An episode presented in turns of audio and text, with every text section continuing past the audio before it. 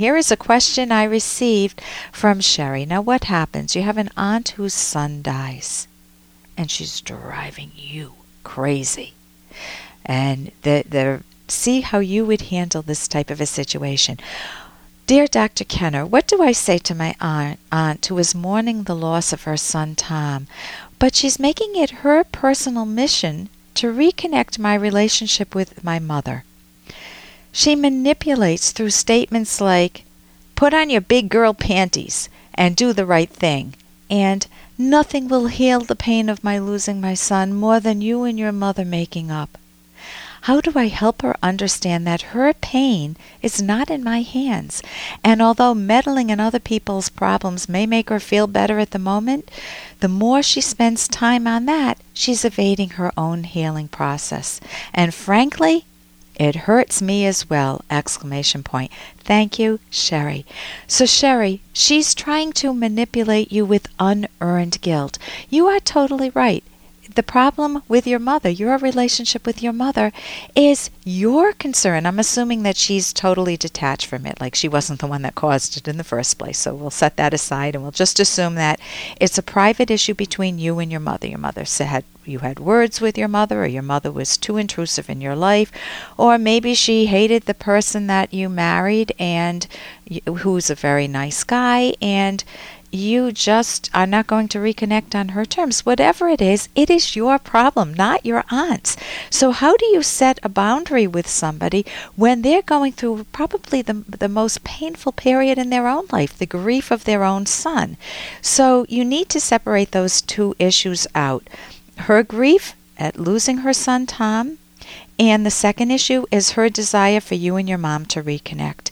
So you can certainly express your grief. It's so sad that you lost your son. You know, he was such a nice guy, assuming he was. And you can express that. Keep those feelings with your aunt separate.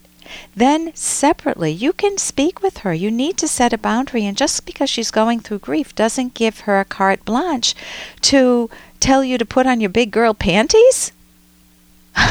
you know, if a relative said that to me, I think I would be blown away. Hopefully, I would have a little twinkle in my eye and say, well, that's a curious one. But you can say to her, you, you know, you could first you want to ask yourself the question, Sherry, why is it so important to her that mom and I get back together? Why is she what what what's in it for her? Just so you get her context a little bit. And then you can uh, go to go up to her and say something along the lines such as the following.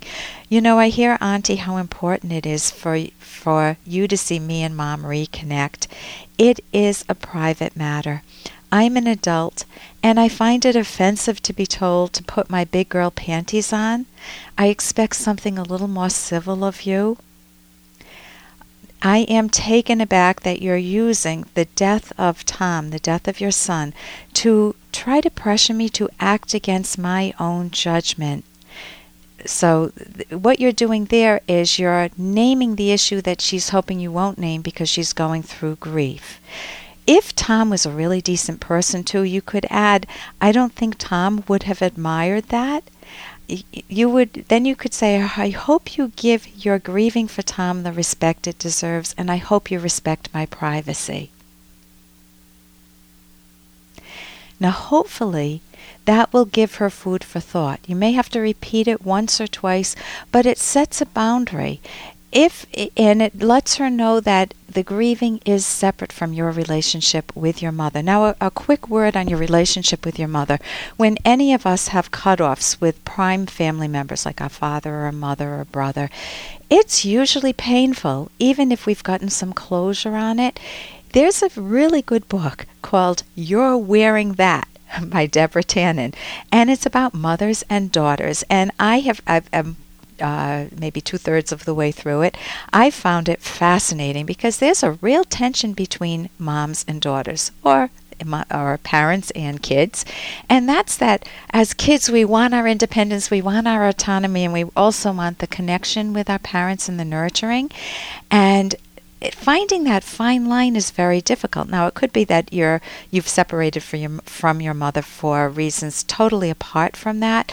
Uh, that is a nice resource, and if you if you do want to give that um, some attention, you certainly could. If you're not in any pain, then I will also keep my boundaries and uh, not give you unsolicited advice. I'm Dr. Ellen Kenner on the rational basis of happiness, and here is one question I received from somebody who's very depressed. Dear Dr. Kenner, I know that I'm depressed. It's five days and I feel very bad. When I come home at 5 p.m. after 10 hours of work, I like to s- sleep to escape. I do not like to do anything in recent days. I don't like to smile. I don't like to speak with others. I just like to sleep. Please help me. You're sleeping too escape. That is the problem. What you want to do is ask yourself, why am I feeling depressed? You've got to give it content. Just don't leave it at the emotion. There's a fabulous book, Mind Over Mood, that you can get at my website, drkenner.com.